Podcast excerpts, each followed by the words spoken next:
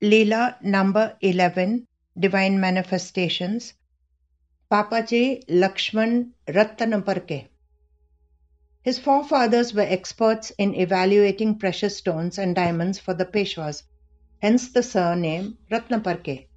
They were Brahmins and Pujaris by professions. They migrated to Shirdi and made it their home. Bapaji was born in Shirdi to Lakshman and Yamna Ratnaparkhe in 1886. His father was a village priest and astrologer.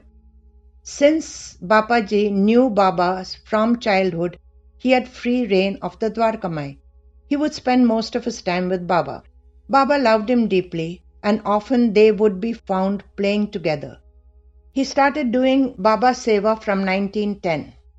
Bapaji went to Marathi school and studied up to the 7th standard. He was very proficient in indigenous medicines. He would treat the villagers for minor illnesses. His father was very orthodox and rigid in his ways. Once Bapaji was extremely sick and at death's door. His father ran to Baba for a cure. Baba shouted violently using abusive languages.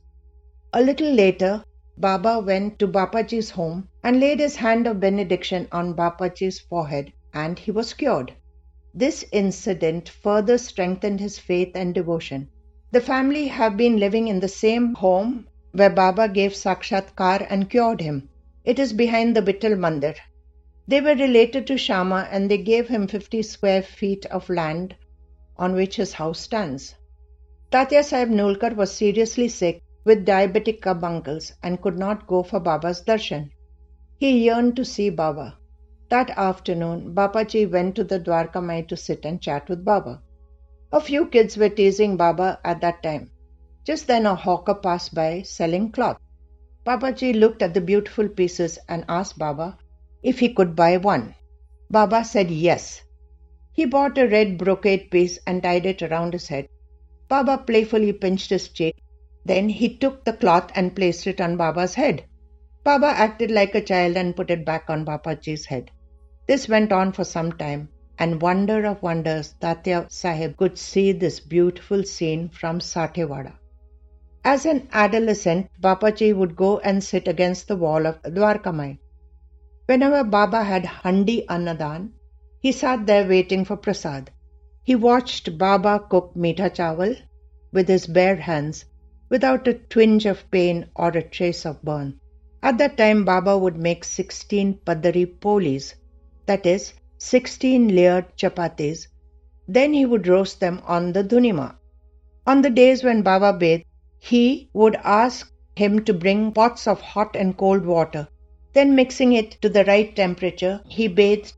Bapaji and Bayaji would take turns to scrub his back with the bathing stone. He states that Baba wore pitambar after his bath and tied his headgear so fast that they could not make out how he did it.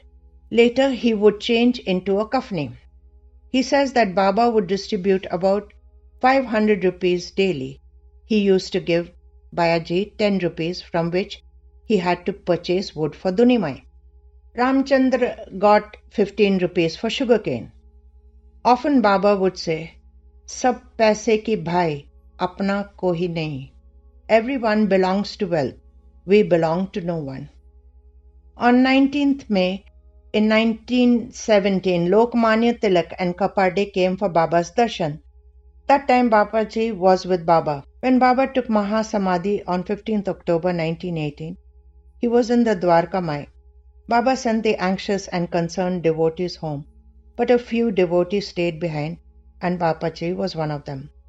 His father, Lakshman Mama, did the Kakad Aarti the next day. Reference Sai Satcharitra, chapter 43. Bapaji got married to Geeta Bai and had children. After his father's demise, he became the pujari of the Vittal Mandir. He took Samadhi in May 1987. This Leela was narrated by the descendants of Ramchand Dada Patil, Bala Sahib Kote Patil.